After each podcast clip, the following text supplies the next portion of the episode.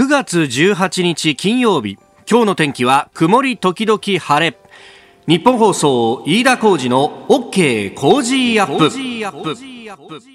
朝6時を過ぎました。おはようございます。日本放送アナウンサーの飯田浩二です。おはようございます。日本放送アナウンサーの新業一華です。日本放送飯田浩二の OK 工事アップこの後8時まで生放送です。さあ冒頭まず電車の情報が入ってきております。はい。JR 外房線は時計駅と本田駅の間で発生した人身事故の影響で千葉駅と茂原駅の間の上下線で現在運転を見合わせています。JR 東日本によりますと運転再開は6時40分頃の見込みです。ご利用の方ご注意ください、うん、まああのねちょっと通勤通学に影響出るかもしれませんのでまたこれ、えー、情報入り次第、えー、お伝えしてまいります、はい、まあ外房線止まっちゃうとなかなか他へ逃げるっていうのが難しいんでね。ねええー、情報入り次第お伝えしてまいります。さあ、えー、9月18日、先ほどね、あの番組が始まる直前に、うん、えー、この後の番組のあなたとハッピーの 宣伝が入ってましたけれども、はい、そうなんです。えー、内田あ新人アナウンサーがいよいよ今日、はい、デビューという。ね、えー、増山さんはデビューの時を全く覚えてないとおっしゃいましたけど本当ですよね。いやでも、えー、飯田さん覚えてます？私あの7月15日の開業記念日に、はい、あのデビュー戦やるぞっていうことでなんかその印象がすごいあったんだよね。またあのこうこの会社ができてね今年というか、あの、ここ最近65周年やったじゃないですか。やりましたね。はい。私、あの、今が入社16年目なんで、入社した時って50周年だったんですよ。で、結構大きな節目で、大きな特番やってたんで、で、そこでデビューだっていうこともあり、なんかすごく覚えてはいるんですよね。うん、えー、ただ、あの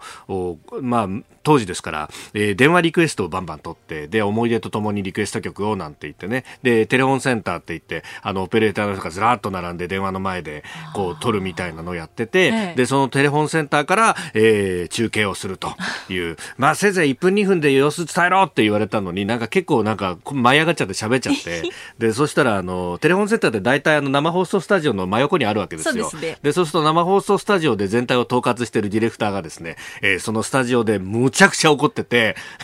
新人のくせに押すんじゃねえって。ものすごい怒られたっていうですね。いきなりつまずいた印象しかないっていうね。覚えてる？覚えてますよ。私あの、鮫洲駅の近くで中継して、うん、あの、一週間中継を、まあ、するっていうので、最初先輩の五戸アナウンサーと一緒に、月曜日から木曜日まで一緒にやらせてもらって、うん、金曜日は独り立ちですって言われて、その場所が鮫洲駅の近くの、まあ、とある駐車場だったんですけど、すんごい緊張して、もう。そうだよ、ね、こりゃもうなんか、本当に何喋ったか覚えてないんですもん、本当に。そっか、中身は覚えてないよね。本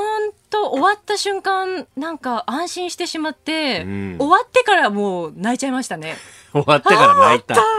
安心して。無事に終わったと思って。まあ、今緊張してる最中なんでしょうけれどもね。はい。えー、えー、内田君頑張ってもらいたいと。はい、内田祐樹アナウンサー。はい。この後あなたとハッピーで天気予報の中継でデビューをします。うん。大、う、体、ん、10時台っていうふうに聞いてますけれども、ね、まあいろんなサプライズもあるかもしれないんですけれどもね、えー、ぜひお聞きいただければと。えー、いや、なんと言ってもさ、はい、あの、ディレクターがやりたい放題の人だからさ、ひどいんだよ、この庭っていうディレクターがやってるんだけどさ。こらこら。いや、だって俺一緒に番組やってた時にさ、勝手に、あの、自分、俺時計をプレゼントに回されたことがあってさ。え？飯田さんの時計をですか？そう、私物の時計を。えー、仮眠室に置いて忘れてきちゃって、で、それを仮眠室の人が生放送スタジオに持ってきてくれたのよ。はいはい、夕方の番組やってた時に。えー、で、そしたら、あの、そのまんま時計を私に渡すんじゃなくって、えー、パートナーで一緒にやった松本秀夫アナウンサーに耳打ちをして、これ、これプレゼントにするからよって言って、今日はプレゼントがございますなんて言って、この時計ですなんて、いい時計ですね。ちょっと待って、それ俺見たことあるぞみたいな。そういうことをしやがってですね。しやがってっても名指しでもまあもうあの10年以上前の出来事です。あ言いますね。ね今ちょっとちらっとね見ていきましたね、スタジオね。いやでもまあ新人ね、えー、一挙手一投足が注目されると、まあいう意味ではですね、えー、新しく総理になった人っていうのも、まあ当然あの総理になりますと、えー、総理同棲といって一日のまあ大体のスケジュールがですね全部新聞にも載るんですね翌日に。はい、であの菅さん、えー、一昨日16日の、えー、国会で、えー、主犯指名を受けて総理大臣になってますんで、まあ、あのそこから総理同棲が、だから、あの16日の総理同棲を見るとですね、午前中、午後1ぐらいまでは安倍さんの総理同棲が乗ってて、うん、で、午後から菅さんの同棲が乗るという形になってるんですよ。だからね、あの、完璧な形での総理、菅総理の動静って、えー、昨日の動きを載せている今日の長官というのがですね、えー、一番新しいと。でもね、やっぱメッセージ性があるなと思うのが、うん、えー、昨日の菅総理の一日っていうのを見るとですね、えー、6時42分官邸、えー、官邸内の敷地を散歩、7時25分、東京永田町のザ・キャピトルホテル東急、同ホテル内のレストラン折り紙で、選挙プランナーの三浦博氏と会食。メッセージ性が一番最初に会食で選んだ人は選挙プランナーですよ。この辺っていうのがね、一体どうなのかっていう、こういろんなこう想像をかき立てられてしまいますよね。どうしたって。うん、え、やっぱ解散がどうなるとかそういう話もあるのかなと。ただね、これあの、総理同棲って、あの、同棲に乗る乗らないっていうのは、こう、あの、場合によってはですね、特にあの、官邸の中で誰かと会うっていうと、うん、あの、記者たちが、えー、見えるところの動線を使うと、あ、この人が入ったなとかっていうのがわかるわけですよ。うんうん、ところが、官邸にはいろんなルートがあるらしく、これ官邸の中で働いた高橋洋一さんとかに聞くとですね、えー、えー、いや、そんなもん裏の動線使えば総理動線に乗らない形で人に会うことはできるんだよっていうふうに言っていたんで、裏の動線。そう、裏の動線がいっぱいあるらしいんで、ね、そうそうそうそう。だから、それを使うと、あの、全く総理動線に乗らない形で会うとかっていうことができるということを考えるとですね、あえてここで載せてきたっていうのは、いや、菅総理ってどういうメッセージなんだろうねとか、まあ、あの、そういうのをこうね、えー、今日コメンテーターは末信義正さん、えー、テレビ朝日政治部長も務められて、今は東海大学の教授でいらっしゃいます。あの、どうなるんだろうねっていうこのあたりのね、今後についても占っていただきたいと思っております。あなたの声を届けます。リスナーズオピニオン。ニュースについてのご意見お待ちしております。今朝のコメンテーターは、東海大学教授でジャーナリスト、末信義正さんです。え取り上げるニュース、まあ、菅新政権を様々な角度から見ていくということになりそうです。え、デジタル庁、2022年4月までに創設の方針というニュース、それから、まあ、本格指導、改革ね、縦割り110番なんていう話もありました。えー、そして一方でアメリカ大統領選世論調査を見ますとバイデン氏が9ポイントリードです。えー、キーワード衆院解散。そしてアメリカと中国の二国間投資、えー、2020年上期は9年ぶりに低い水準と。まあそこから、まあ米中の今後日本はどうするというあたり外交についても聞いていきたいと思います。今週は番組オリジナルマスキングテープを毎日3人の方にプレゼントしています。ポッドキャストでお聞きのあなたにもプレゼントが当たるチャンスです。番組のホームページのプレゼント応募フォームから住所やお名前、電話番号を登録してご応募ください。ここが気になる、経済関係で昨日ニュースが入ってきましたが、昨日と一昨日、え、日銀が金融政策決定会合を開いております。まあ、あの、日銀のね、今後の方針を決めるという、えー、意思決定機関であります。で、えー、3時半からですね、えー日銀の黒田総裁の会見も行われました。まあ、あの、安倍さんの政権下で、えー、黒田さんは総裁になったということで、まあ、安倍さんがこれ退任するんで、えー、黒田さんどうするんだというようなこと、まあ、マーケットでは一部ですね、いや、巣は退任かみたいなことまで言われてたんですが、それは明確に否定をしておりまして、えー、2023年まで、えー、任期があるので、その任期まであと、えー、2年半ぐらいあると、えー、全うしたいというふうに述べております。で、まあ、その上で、当面の金融政策運営についても発表がありまして、まあ、基本的には変わらずという感じになっております。あの、長期の金利と短期の金利を、まあ、操作していくと。あの、短期金利は、えー、マイナス0.1%というマイナス金利を適用すると。要するに、えー、日銀の当座預金に、まあ、お金預けとくと損しちゃうから、えー、自分のところでどっかに貸すなりして、どんどんお金は回した方がいいですよということをやり、で、長期金利。まあ、これ大体10年ものの国債の金利金利っていうのが一つの目安になりますけど、ここについては、えー、0%程度で推移するように、えー、上限を設けず、必要な金額の長期国債の買い入れを行うと。えー、これ、あのー、金利がね、えー、上がるっていうことは、えー、金利が上がるっていうことは、あの、国債としては、あの、価格が下がるということなんですけど、まあ、そう、価格が下がってきた場合には、えー、金利を下げるためにですね、えー、日銀が買い入れると。で、えー、いうようなことをやっていくということなんですけどれども、まあ、これは、あの、賛成8、反対1というような評決が出ております。これは、あの、日銀のホームページに、あの、ペーパーも出てますんで、あの、知りたい方は詳しくね、知りたい方はご覧いただければと思うんですけど、じゃあこれ誰が反対票を投じたのかっていうのもですね、この資料の中にありまして、えー、片岡剛氏審議員が、えー、反対票を投じたということなんですよね。これ、あれ？片岡さんというと、まあ、もともと、あの、リフレ派の論客とも言われていて、私、あの、夕方の番組やってた時にはですね、結構この片岡さんよく、あの、番組にご登場いただいたんですが、まあ、その時から何しろ、あの、日銀は金融緩和すべきなんだと、緩和をして、えー、物価を上げることをしなければ、デフレからは脱却できませんということを言った人なんで、あれ、反対ってどういうことだと思ったらですね、えー、日銀のやってることはぬるいんだと、もっとちちゃんとやんなきゃなんないということで反対票を投じたと。で、えー、どういうことで反対票を投じたのかも書いてありまして、えー、ペーパー曰くですね、新型感染症の深刻な影響を念頭に置くと、財政金融政策のさらなる連携が必要であり、日本銀行としては金、えー、政策金利のフォワードガイダンスを物価目標と関連づけたものに修正することが適当であるとして反対したということです。まあコロナで先行きわかんないと。わかんない中で、えー、このまままだと誰も資金を出したがらないと。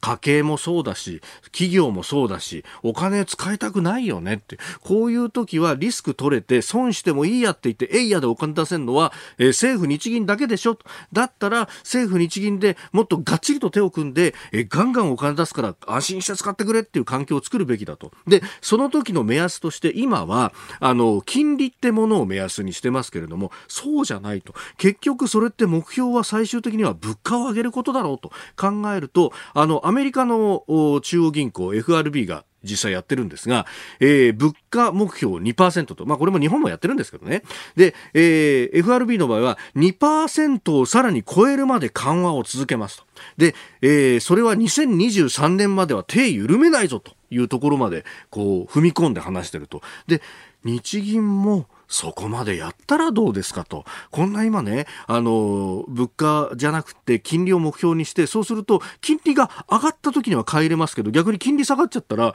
手元にある、国債を、じゃあ市場に放出するって、要するに引き締め政策やるって気ですかというふうになっちゃいますんで、そういうことがないよと、日銀はとにかく物価上がるまでは一生懸命緩和をし続けるよっていうのを先々までアナウンスする必要があるんじゃないのかっていうですね、えー、提言をしておりました。私もそれはそうだなと思います。まあこの辺は、あの、新しい政権とどういうまた政策協定をやっていくのかというところも注目していきたいと思いますが、もっともっとやるべきじゃないかというふうにも思います。えー、長官各紙一面で取り上げているところもありますし、先ほど6時の頭のニュースでね、新業アナウンサーが読んでくれた中にもありました。えー、磁気ネックレスなどの予託商法を展開しておよそ2400億円の負債を抱え破綻したジャパンライフの事件。まあこれね、結構前からあの捜査だとか、えー、ずっと進んでましたし、あの、これね、えー、被害を受けた方々、まあお金騙し取られたような方々は、あの、訴訟したりなんかもしてますんで、あの、折々に触れて、えー、ニュースになってましたけれども、いよいよこの元会長ら逮捕へということになっております。まあ、ここはあの、顧客にレンタル用の磁気ベストとかネックレス、あるいはあの、寝具とかね、マットレスとか、まあそういうものを買ってもらってオーナーになるように勧誘して、で、それを他の人に渡したり使ってもらうことで、その使用料があなたのところに来ますよと。だから利回りが、えー、結果的にはあ預金をするよりも良くなるんですっていうようなことでですね、えー、お金を集めたんだけれども結局その、えー、利回りいかずにでその上このジャパンライフという会社そのものが、えー、その後負債を抱えて倒産したということで、まああのー、結構ね年金とかをご高齢の方が、えー、運用ということで、えー、預けていたケースが多かったんで老後の資金どうしてくれるんだということでまあ様々訴訟も起こっっておりました。で、あの、これ、この事件をですね、報じる中で、えー、まあ、同社をめぐってはということで、あの、この山口元会長が安倍総理当時主催の桜を見る会に2015年に招待されたなどで、国会に話題になったと。まあ、この、あの、政界との関係とか、あるいは安倍さんとの、また安倍が、みたいなところで、まあ、桜を見る会と絡んでですね、えー、様々に、こう、批判の材料になっていたところでありまして、まあ、それをこう、わざわざ書いてくる新聞が朝日とかね、毎日とか、えー、結構あるんですが、一方でですね、じゃあこの山口元会長、この方のじゃあ政界工作、一体どういう感じでじゃあその人たちと知り合ったんだろうね、みたいなところ、あそして、えー、集めたお金をじゃあどこにどう使って、えー、倒産したんだろうね、ということをですね、いろいろこう調べていくと、これ、あの、すでにですね、あの、業界誌などが結構前に報じていたりなんかしたんですけれども、あの、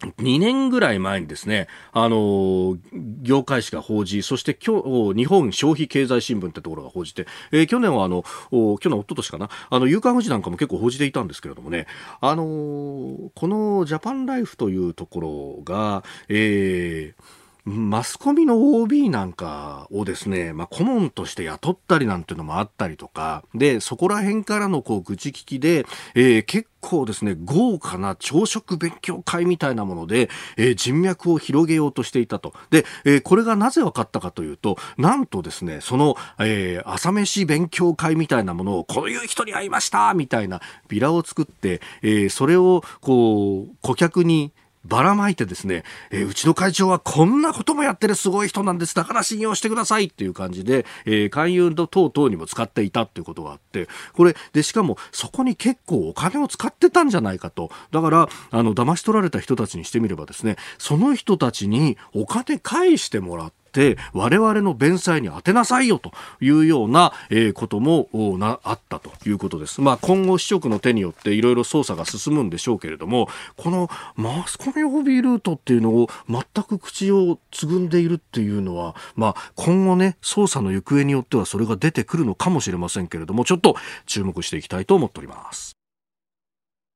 さあ、7時台はコメンテーターの方々とニュースを掘り下げます。今朝のコメンテーター、ジャーナリストで東海大学教授、末信義正さんです。おはようございます。おはようございます。おはようございます。お久しぶりです。ご無沙汰しております。いやあの、調べてみたら、あの、2019年のお正月に、うん、来ました。ちょうど、あの、箱根駅伝の時。そうそう。あれ以来と、あの時そうですよね、東海大優勝した。僕が東海大が、はい、明日逆転するって言ったら、そうそうそう。予言通りになったっていうね。盛り上がっていい年でした。ありがとうございます。こんな、こんな風になるとはね、本当2020年ね。本当に今年は、うん、もう気がついたらね、本当もう9月も半ばまで来たって感じですもんね。逆に言うともう今、オンデマンド、オンラインでしょ。うん、本当それが普通になってきちゃった。確かに変わりましたね。今日もよろしくお願いします。よろしくどうぞ。ここで、ポッドキャスト YouTube でお聞きのあなたにお知らせです。ラジオの日本放送飯田浩司の OK 工事アップではお聞きのあなたからのニュースや番組についてのご意見お待ちしております。ぜひメールやツイッターでお寄せください。番組で紹介いたします。どうぞよろしくお願いします。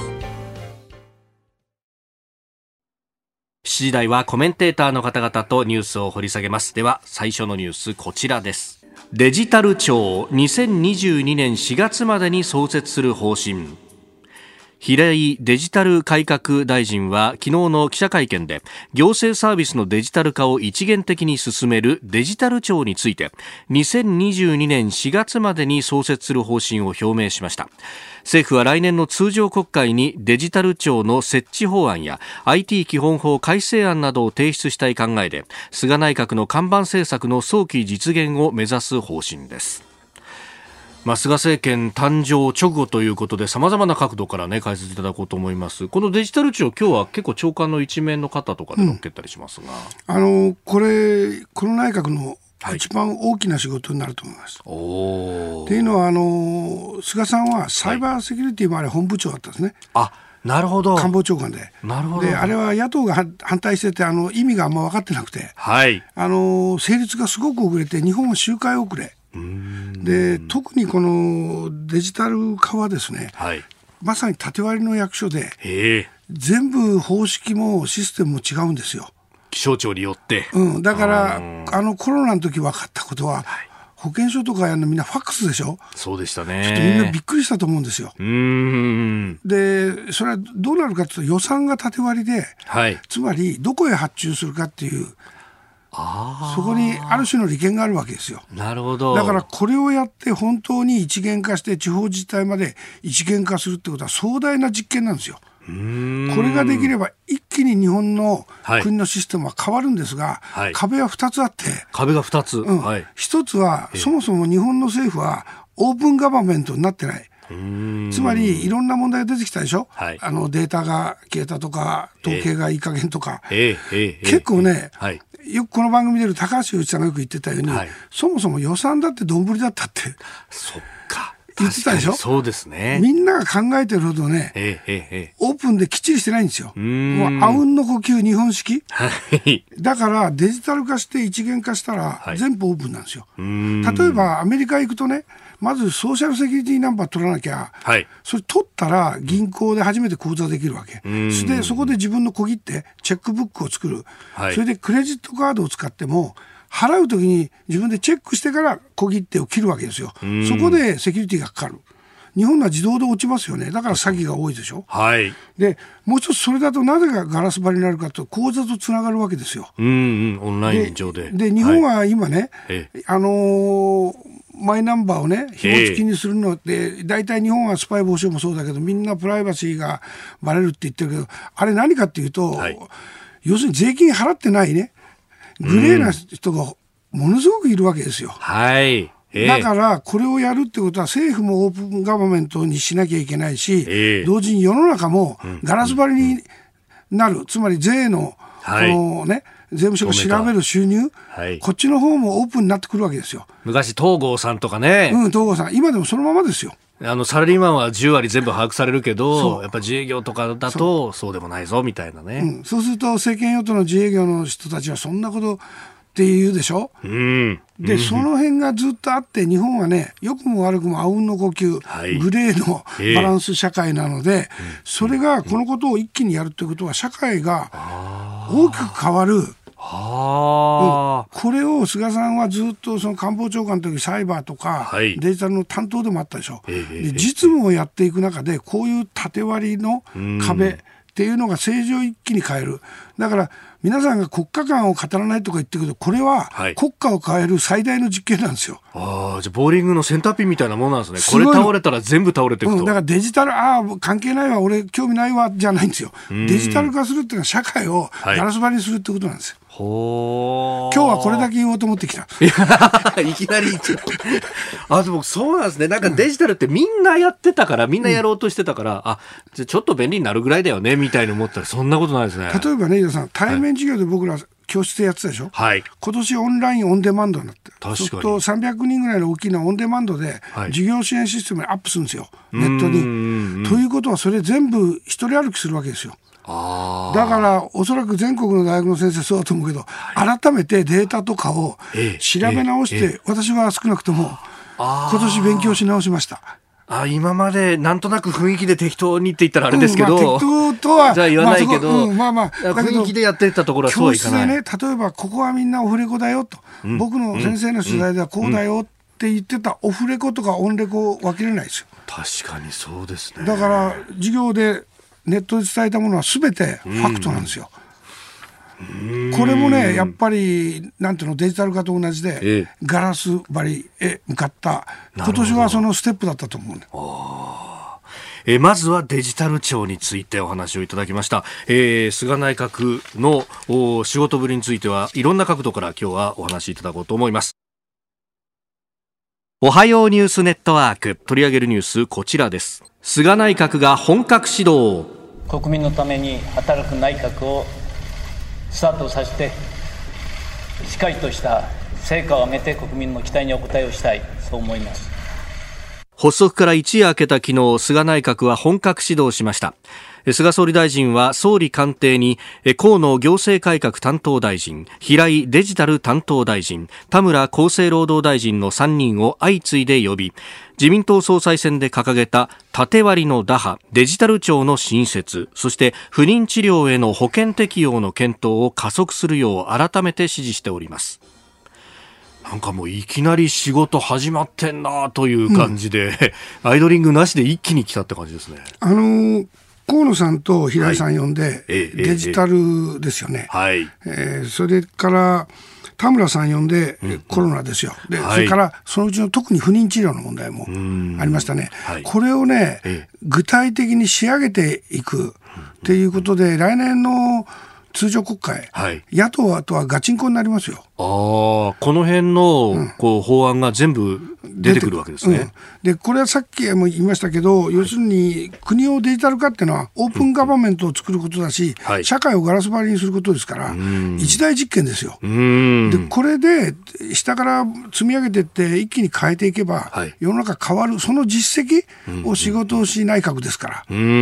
やってから、だから僕は解散を後ろへ行ってんじゃないかなと思ってるんです。あそれもそうなんですね。もちろんね、野党へのあの牽制があるから、はい、常に世論調査してますから、解散はいつでもするぞとは言ってます。はい、だけどこれが、普通はね、ええ、1年先送ったら追い込まれで、麻生さんので、そうですよね。負けた、で、あの時それをアドバイスした菅さんと、麻生さんがそれでおかしくなったと言われてる。ああ、関係がですか、うん、あれがトラウマになってるというのが普通マスコミの解説、僕もそういう解説を前してました、でもよくよく考えると、はい、そこまで引っ張ってって、このデジタルとか不妊治療とか、はい、コロナを収めていく、オリンピックをなんとかやる、うん、そこまで、はい、この低い目線でね、説明しながら積み上げていったら、野党が持ちますかね。あで野党はおそらくまた盛りかけ桜ですよ。あなるほど。だけど僕はあれがそもそも間違ってると思って、うん、盛りかけ桜ってのは全部違う問題なんですよ。うんうんうんうん。それぞれに全く違う政治家、うん、のはむしろあの佐川さんの答弁がでたらめだってそこに合わせようとしたんで、当時の理財局長、うん、はい、それも全部安倍政権打倒のために一部メディアは紙面作りしたわけでしょ。で加計学園のはむしろ逆で、はいええ半世紀も僕は大学いるから分かるけど、はい、行ってびっくりしたのは、門前払いですよ、学校作ろうとして。はい、獣医学部を新しく作ろうとすると。それ自体が、そんなことを認められるのって話でしょ？ある意味、既得権をがっちり守っていたという。うん、だから、ある意味で、あの、11連盟から政治献金受けていた石破さんが4原則っていうのを出して、作れなくなった、うん、そっちの方が、むしろ指摘されなきゃいけない話ですよ。はい、で、桜はこれ明らかに増えすぎて、えー、そんなの、ね、うん、ちょっと、と思うじゃないですか。そうすると、本来一つずつ明らかにしていかなきゃいけない。政府も一つずつ答えなきゃいけないけど、はい、なんでああなったかってすべて政局ベースになって、はい、で、レッテルの張り合い、えー、で、これを野党他に道具ないから、特に不妊治療みたいな、はい、こう、よくね、みんながやってほしいと思ってるような政策をバーンと出してこられると、焦るじゃないですか。そうするとまた予算委員会でね、はい、わーっと声を大にして同じことを言うわけですよ。この3年、4年言ってる。で、それはもう野党への支持率にならない。でだんだん疲弊していく、はい、いつまでやってんのってみんな思ってもうすでに思ってますよね、でそういうところでこのさっき言ったオープンガバメントで社会を本当に変える、で実際これがデジタル化が運転免許保険証はもうつながることになってますよ。そうですね、うん、そうするとマイナンバーといずれアメリカみたいに紐付きで銀行口座とつながる。まさに透明な社会を作るわけですよ。ガラス張りの、はい、そこまでどんどん社会が動き出したら、えー、同じことをレッテル貼りだけ言ってたら置いてかれちゃうでしょ。もう見えてるんですよ。そうするとそこまでやってオリンピックの後の空気、はい、おそらくどういう形でもオリンピックはやりますから、えー、その後にギリギリで解散やった方がいいだろうと。で、その時にはおそらくこの間総裁選を戦った、もう石破さんと岸田さんはもう後継に消えてしまってる。ああ、次の世代に移ってますか、うん、だからこの政権で一番ね、目立つ役、はい。ええ、今の既得権を壊す係、ネットで大人気の河野さんを割と動きやすいポジションにしたでしょ。ああ、防衛大臣から変えたってのは、そこの意味も、うん、でしかも、一部メディア誤報になった総務大臣って流れたでしょ。ありました。うん、はい。ええ、で、総務大臣外したから、なんかどんどん下がってるってある有刊紙は、はい。批判してたけど、そうじゃないんですよ。フリーハンドですよ。壊す方をネットを含めてガンガン発信しろなんですよ。ああ、そっか、内閣府の特命担当だから、下に何か官僚ががっちり組織でついてるわけじゃない。うん、彼の良さは組織の調整力じゃなくて、はい、発信力の強さですよ。そうすると、これ実は行革担当ってみんなスーパー出すけど、ええ、その後ろに丸ポツでついてる、はい規制改革の方が大事なわけですよ。ここで規制の緩和じゃだめなんですよ、うんうん、だって規制を残すんだから。緩和は残すことになるから。今まで役所がみんなごまかしたのは緩和ですよ。なるほど。改革という名の緩和だった。規制を一気に岩盤規制を壊していくわけですよ。で、要するにオープンな社会を作る。その発信力で、何かあった時には河野さんはもう次の総裁候補。はい、菅さんはもともと河野さんにずっと期待してるから。そうですよね、うん、河野さんやるために、総裁選でやるために、派閥飛び出したりしましたもんね。プラス、菅さん頼むよと言った安倍さんが信頼してい。る加藤勝信さんを官房長官、これも総裁候補ですよ。それから最近丸くなったって安倍さんが褒めてたけど、はい、そうなんです、仕事はできる外務大臣、茂木さん、この人も間違いなく総裁候補。これだけ揃っていく、これを育てながら、はい、腰据えてやるんですよ、実務内閣として。なるほど、うん、そうするとあの石破さんの人気っていうのは実は地方に誰も来ない時に、はい、東京の人が来て裏話してくると受けるんですよ。僕だって地方行って、うんうんうん、講演して。永田町こうですと受けるんですよ。そのことと、はい、リーダーをどう選ぶかの人気ってのは別なんですよ。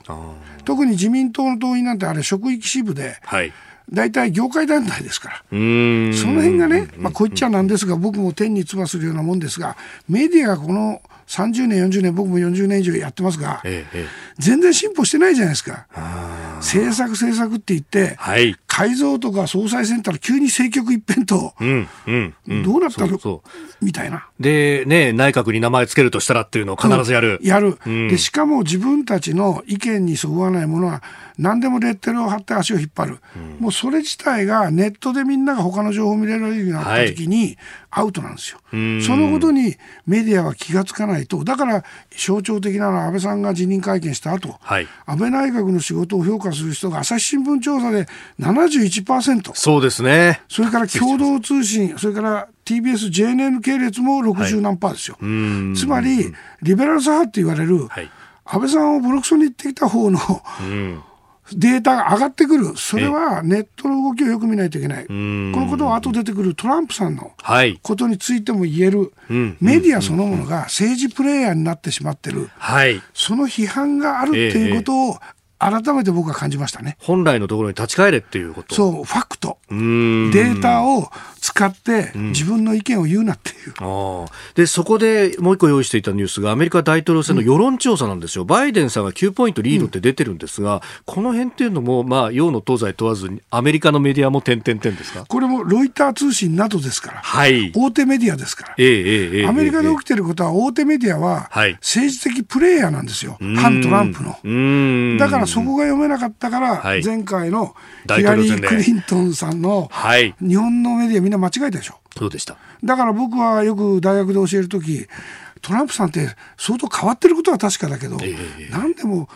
その実態以上にひどく日本では伝えられてるところがあるんですよ。そこはね、ちょっと冷静に突き放して、うん、他のネットの世論調査とか、はい、細かく見ていかないと、うん、このロイターなんかの調査で9ポイント、あ、そう、トランプ負けるのというふうには絶対にならないですよ。うん、ここは要注意ですね。なるほど。うん、で、そうすると、菅さんもそのトランプ政権なのか、うん、アメリカと付き合っていくってことになるわけですね。そういうこと。で、やっぱり11月3日のトランプさんになるのか、バイデンさんになるのか、まあだけどテレビ討論やったらバイデンさんしんどいと思うけど、ちょっとお年でくたびれてるから。まあだけど一方トランプさんもね、はい、CDC センターの所長とワクチンの、うん、あんなに、大喧嘩してますね。だからちょっとね、焦りはあるとは思うけど、はい、そういう意味では、あの、今流れてた10月25日とか11月1日の解散、はい、ではなくて、そのアメリカ大統領選も見、見で今、積み上げてきた来年通常国会まで予算と、それから年内に例のイージス・アショアの後の処理と、あの敵基地攻撃の問題、こういうのを決着してね、仕事の実績を上げて、様子を見ながらっていうふうに、まあ見た方がいいのかなっていうふうに。なるほど。うん。はい続いて教えてニュースキーワードです。衆議院解散。もうなんか今日のね、えー、この番組の裏テーマみたいにもなっている キーワードですが、えー、衆院議員の任期満了は来年の10月であります。解散総選挙いつ踏み切るか、様々な記事も出ておりますが、あの、総理同棲を見ますと、昨日菅総理は選挙プランナーの三浦博さんと東京都内で、えー、ホテルで朝食を共にしながら意見交換をしたなんていうのが出てきております。まあ、これで諏訪解散かという憶測も出ていますが、どうかというところです。あの支持率も高い、うん、でこれコロナが今はなんとなく収束してるのかなみたいな雰囲気の中で解散しちゃうかなみたいなことも言われてますけれども、うん、なかなかこれは難しいですか？あの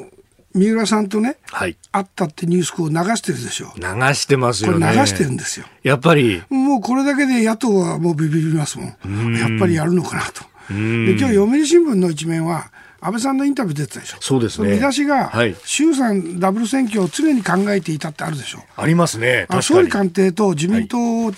ていうのは、はい、自民党はあの事務局長は選挙の神様がいるんですが、はい。元宿さんがね。元宿さんというね、うん、はい。あのね、よ政府与党っていうのはいつも調査やってるんですよ。だからいつでも解散総選挙は常に考えてるんです。1年365日24時間打てるときにいつ打てばいいか、でそれをいつも込み込みで政局判断してるんですよ、はい、それに対して野党はちょっと緩いんです、その辺が。もう閉まったり緩んだり、はい、でそれで無駄に資金使ってしまったりとか。っていうね、揺さぶられてるんですよ。だから、はい、あの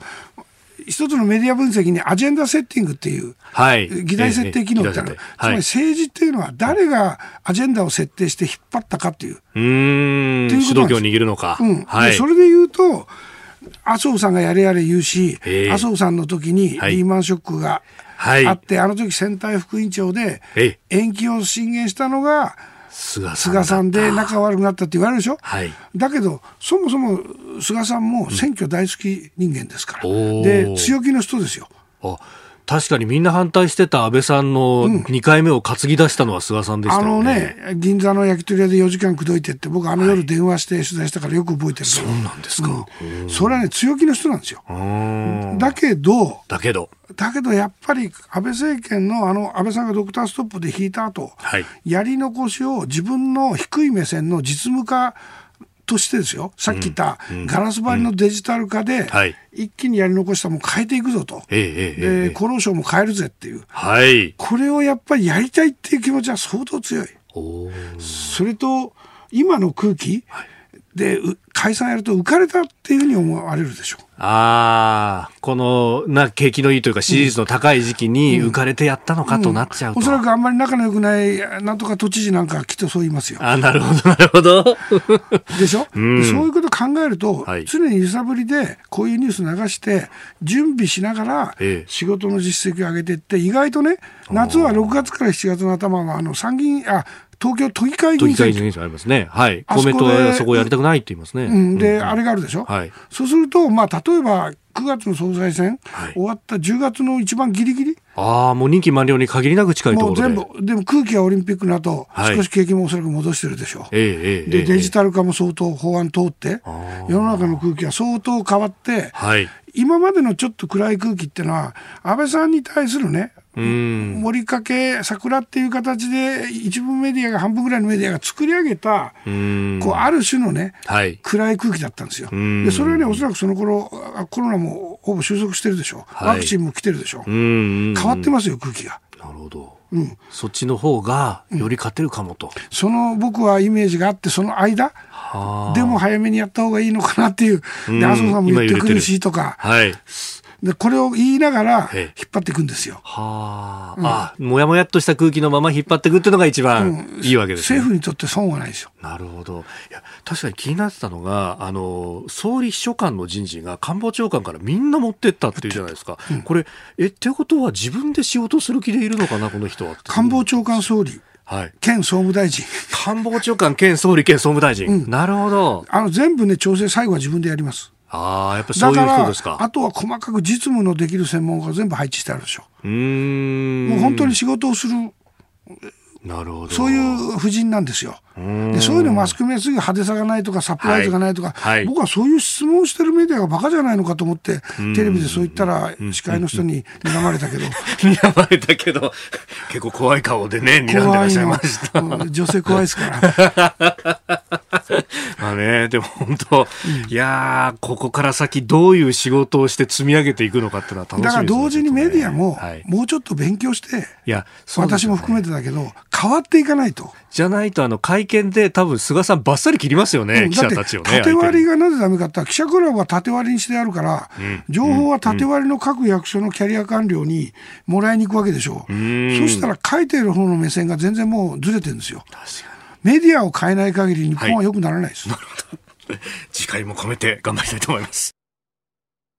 えー、速報が一つ入ってきました、えー、磁気ネックレスなどの予託商法を展開し2400億円の負債を抱えて破綻したジャパンライフについて、えー、警視庁などの合同捜査本部は今日詐欺の疑いで元会長の山口隆義容疑者78歳を逮捕しました。えー、ジャパンライフ事件山口容疑者逮捕という一報が入ってまいりました、えー、まずは速報をお伝えしました。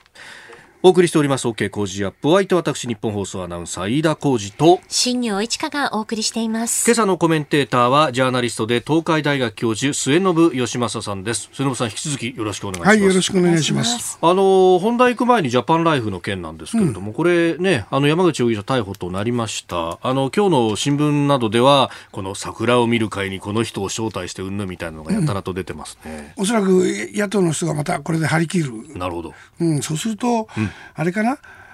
解散もどんどん遠のくかな？ああ、そっか、解散は国会を召集しなければいけない。そうそう。うん、まあ、解散はだから、もし国会召集が10月の早い段階になれば、まだ解散の可能性あるけど、大体下旬だって言われてるから、はい、まあ、慌てる材料はないから、ないんじゃないかと思うんですが、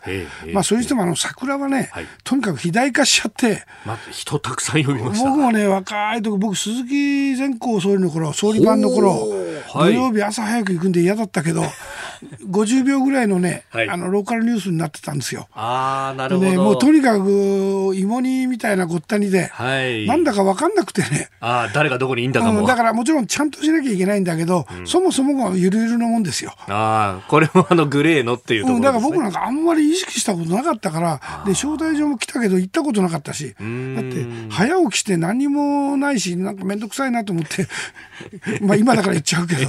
ごめんなさい。そんな感じだった。なるほど。だからさっきのデジタル化、はい、オープンガバメント、オープンソサエティ、うん、開かれた社会、本当にそこになるかどうか、うでもそれは税金逃れももうだめですよという、そうですよ、ね、マイナンバーでつなぐ、だからスパイ防止法もない、はい、何もない、みんな試験の制限ですよ。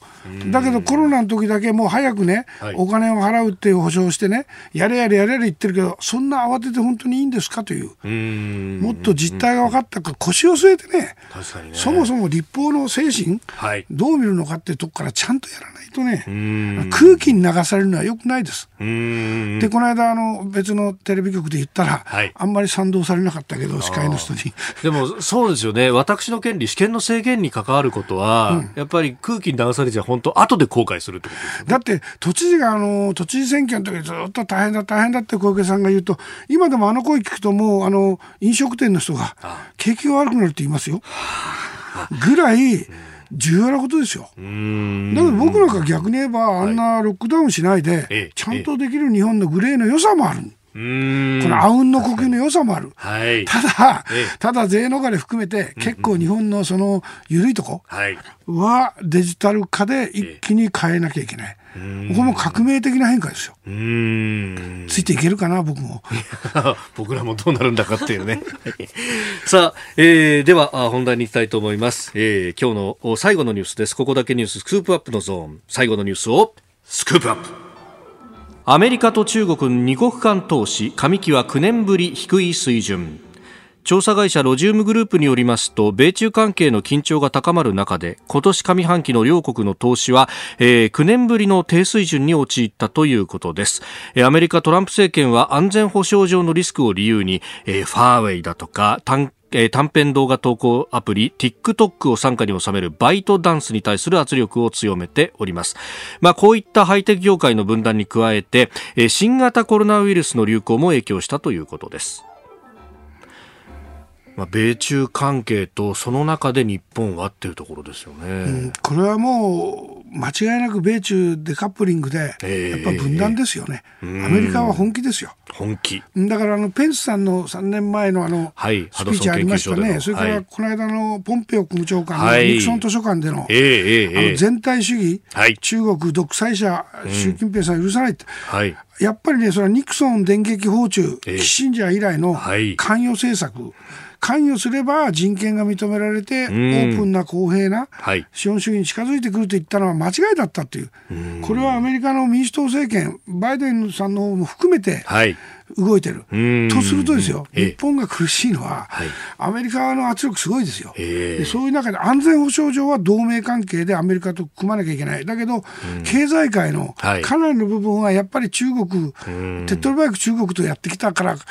えっていう感じがあるでしょ。う。だけどここへ来て例えば、イギリスのジョンソン首相なんかは例のあの英連邦のインテリジェンス仲間、ファイブアイズ、情報共有のシステム。ファイブアイズに日本ウェルカムって言ってるでしょ。言ってますよね、うん、あれはね入っておくと強いんですよ。ああやっぱすごい情報がいっぱい手に入ります、うん、僕はあの東海大の平和戦略研究所の所長って仕事やって何やってるかと、はい、モスクワ大の情報安全研究所っていうのはカウンターパートで向こうはロシアのサイバーの基礎研究やってるんですよ。あそうなんです、ね。うん、だから諜報機関とも関係あるって言われて。なるほど。結構緊張してんだけど、そういう意味で言うと、日本は本当に没頭してたんですよ。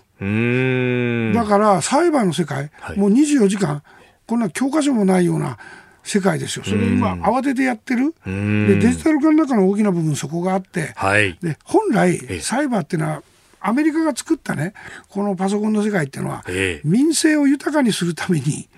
開発したもんなんですよ。はい、ところが、全体主義の権威主義の中国や北朝鮮やロシアでは、うん、これはね、国家がそれは権力を持つもんなんですよ。はい、国家の安全保障なんですよ。ここがね、決定的に哲学が違う。うだから僕はの大学がモスクワと大と一緒に、はい、あのサイバーセキュリティのシンポジウムやった時、日本政府がその提言直接受け取らないです。あそうなん、ね、だから研究所である私的な民間の研究所であるうちの大学の研究所で、はい、こう一旦受け取って、こう改めて研究所として提言しに行くという。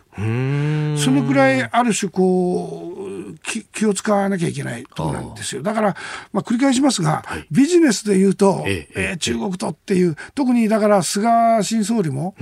うんうん。NATO、アジア版 NATO は反対で囲い込みはしないって言ったでしょ？言ってますね、確かにね、うん、総裁選の中でそういうことを、うん、そこにあの中国寄りのドン・二階さんがいる、ええええまあ、だからそれを補う意味でも、安倍さんの弟で、あのファあの台湾との関係、はい、もう非常に蔡英文総統とも付き合いの深い岸信夫さんを。防衛大臣に立てた、これは要するに日米同盟の証でもあるし、中国に対する牽制でもあって、早速、中国が反応してますよ。外務省の報道官が、台湾と公式に関係を深めることは夢夢ないようにっていうふうに言ってますよね、うん、やっぱりコロナの問題で一番頑張った台湾、はい、それを入れなかった中国よりと言われた WHO, WHO あの、エチオピアのええええええテドロスという。はい、ということで考えると台湾の存在がこのコロナ禍で一気に上がった、つまりまっとうな民主主義での国家としてあるものを、その全体主義権威主義でワクチンさえも自分たちの、はい、こうなんていうの覇権主義のために使ってる中国に許していいのかというところで、台湾カードがもう日本ではずっとタブーでね、はい、メディアも触らないですよ、あんま。そうですね。報道しないですよ、ほとんど。だけれども、もう台湾カードは国際政治の中国を考えるときに、はい、もう触らないと、はい分かんなくなってきたんですよ。まあ、安全保障上も、それこそ与那国島と150キロしか離れてないって、もう一連卓上みたいなもんですよね、日本だから、例の南シナ海が中国の湖になっていいのかと、はい、それは沖縄を含めてね、中国のもうやっぱ構成がすごいんですよ、台湾に対する。このことはね、もう日本のメディアもさっきからメディア批判ばっかですが、もうタブーをね、はい、なくしていかないと、本当の情勢が読めなくなっていく。こ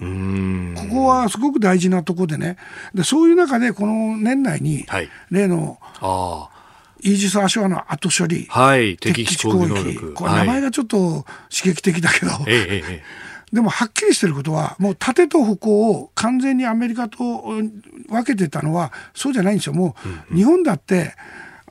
盾と矛の一部、はい、アメリカに任せずやる。つまりリスクをシェアする関係にならないとアメリカが逃げるぞと言ってるんですよ。戦後の日本の安全保障の議論は、はい、アメリカに巻き込まれる論で野党の人はみんな言ってきた、今、はい、そんなことないですよ、トランプさんは逃げたいって言ってるまあ、引きたい、引きたいですよね、うん、中東からも引く、当然アジアからも引くんだと。いるいていてほしいんなら、お金増やせでしょ、はい、つまり今は巻き込まれるんじゃなくて、西太平洋からアメリカを逃がさない。でこれ置いておくことが大事なんですよ。抱きつき論みたいなもんですね。でそこで じゃあリスクをシェアする盾と矛の関係になるのかというこの決着を年内に予算編成含めてこの安倍政権が残したものをやっていく、ここも大変な問題ですよ。そう考えると安倍さんが最後に出したあの安全保障に関する総理談話っていうのはちゃんと読み込まなきゃいけないですね。北朝鮮が書いてあるけどそうじゃないぞってとこですね。あれは非常に大切な宿題を残したっていうことですね。うん。えー、今日のスクープアップ米中の二国間関係そして日本はどうするというあたり詳しくお話しいただきました今日もポッドキャスト YouTube でお聞きいただきまして本当にありがとうございました。この飯田浩二の OK コージーアップは東京有楽町のニッポン放送で月曜日から金曜日まで朝6時から8時で生放送でお送りしています。生放送を聞き逃したあなたぜひラジコのタイムフリーサービスでニュースやスポーツエンタメなどの情報をぜひチェックしてください。ポッドキャスト YouTube には盛り込んでいない情報もぜひチェックしてみてくださいね。6時台の教えて早起きドクターでは毎週お医者さんをお迎えして今知っておきたい健康に関する話題をお届けしています。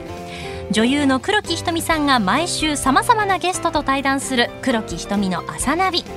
7時台は女優の原道子さんによるラジオエッセイ「原道子のいってらっしゃい」などニュース以外のコンテンツもご用意しています。さらにこの番組では公式ツイッターでも最新情報を配信中。スタジオで撮影した写真などもアップしています。さらにもう一つ飯田浩二アナウンサーが「夕刊富士」で毎週火曜日に飯田浩二の「そこまで言うか」を連載中です。こちらもぜひチェックしてください。